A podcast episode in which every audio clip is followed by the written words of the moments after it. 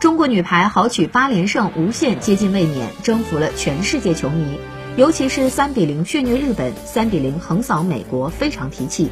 据悉，郎平与中国女排的合同将在二零二零年东京奥运会后到期。郎平是世界排坛的神奇教练，他科学的训练方法和临场指挥都是独树一帜。在与肯尼亚队比赛之后，肯尼亚主教练像一个狂热的粉丝，要求和郎平合影。他表示，郎平是排球艺术大师，是充满人格魅力的排球名宿。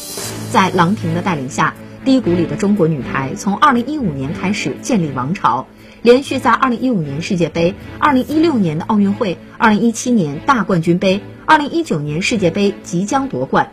期间，只有2018年世锦赛让金牌旁落。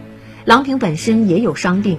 所以，二零二零年东京奥运会，无论中国女排成绩如何，郎平继续执教的可能性都不大。